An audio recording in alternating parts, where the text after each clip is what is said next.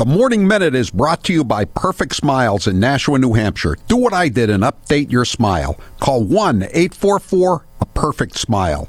When you change your smile, you change your life. It's that time of year again. Time for the National Prayer Breakfast. Devout Catholic Joe Biden addressed senators, reps, even Andrea Bocelli. Well, sort of. To the incredible Andre, I think, by the way, I am an unadulterated fan of Bocelli.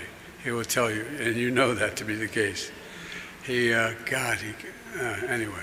With cliches and niceties on free exercise and the right to worship. Let's remember who the hell we, who we are.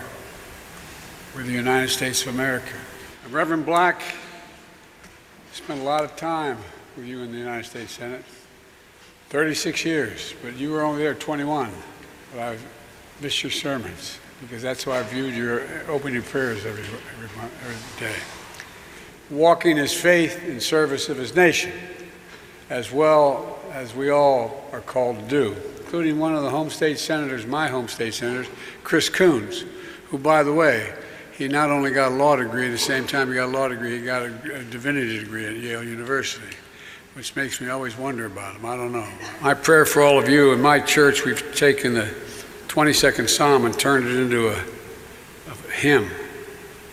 It says, He will raise you up on eagle's wings and bear you on the breath of dawn and make you to shine like the sun.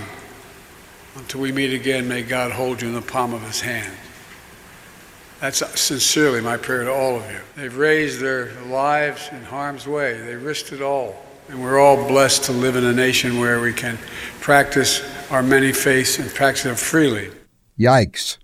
Listen to the Howie Carr Show today at 3 or watch the show live at rumble.com slash the Howie Carr Show.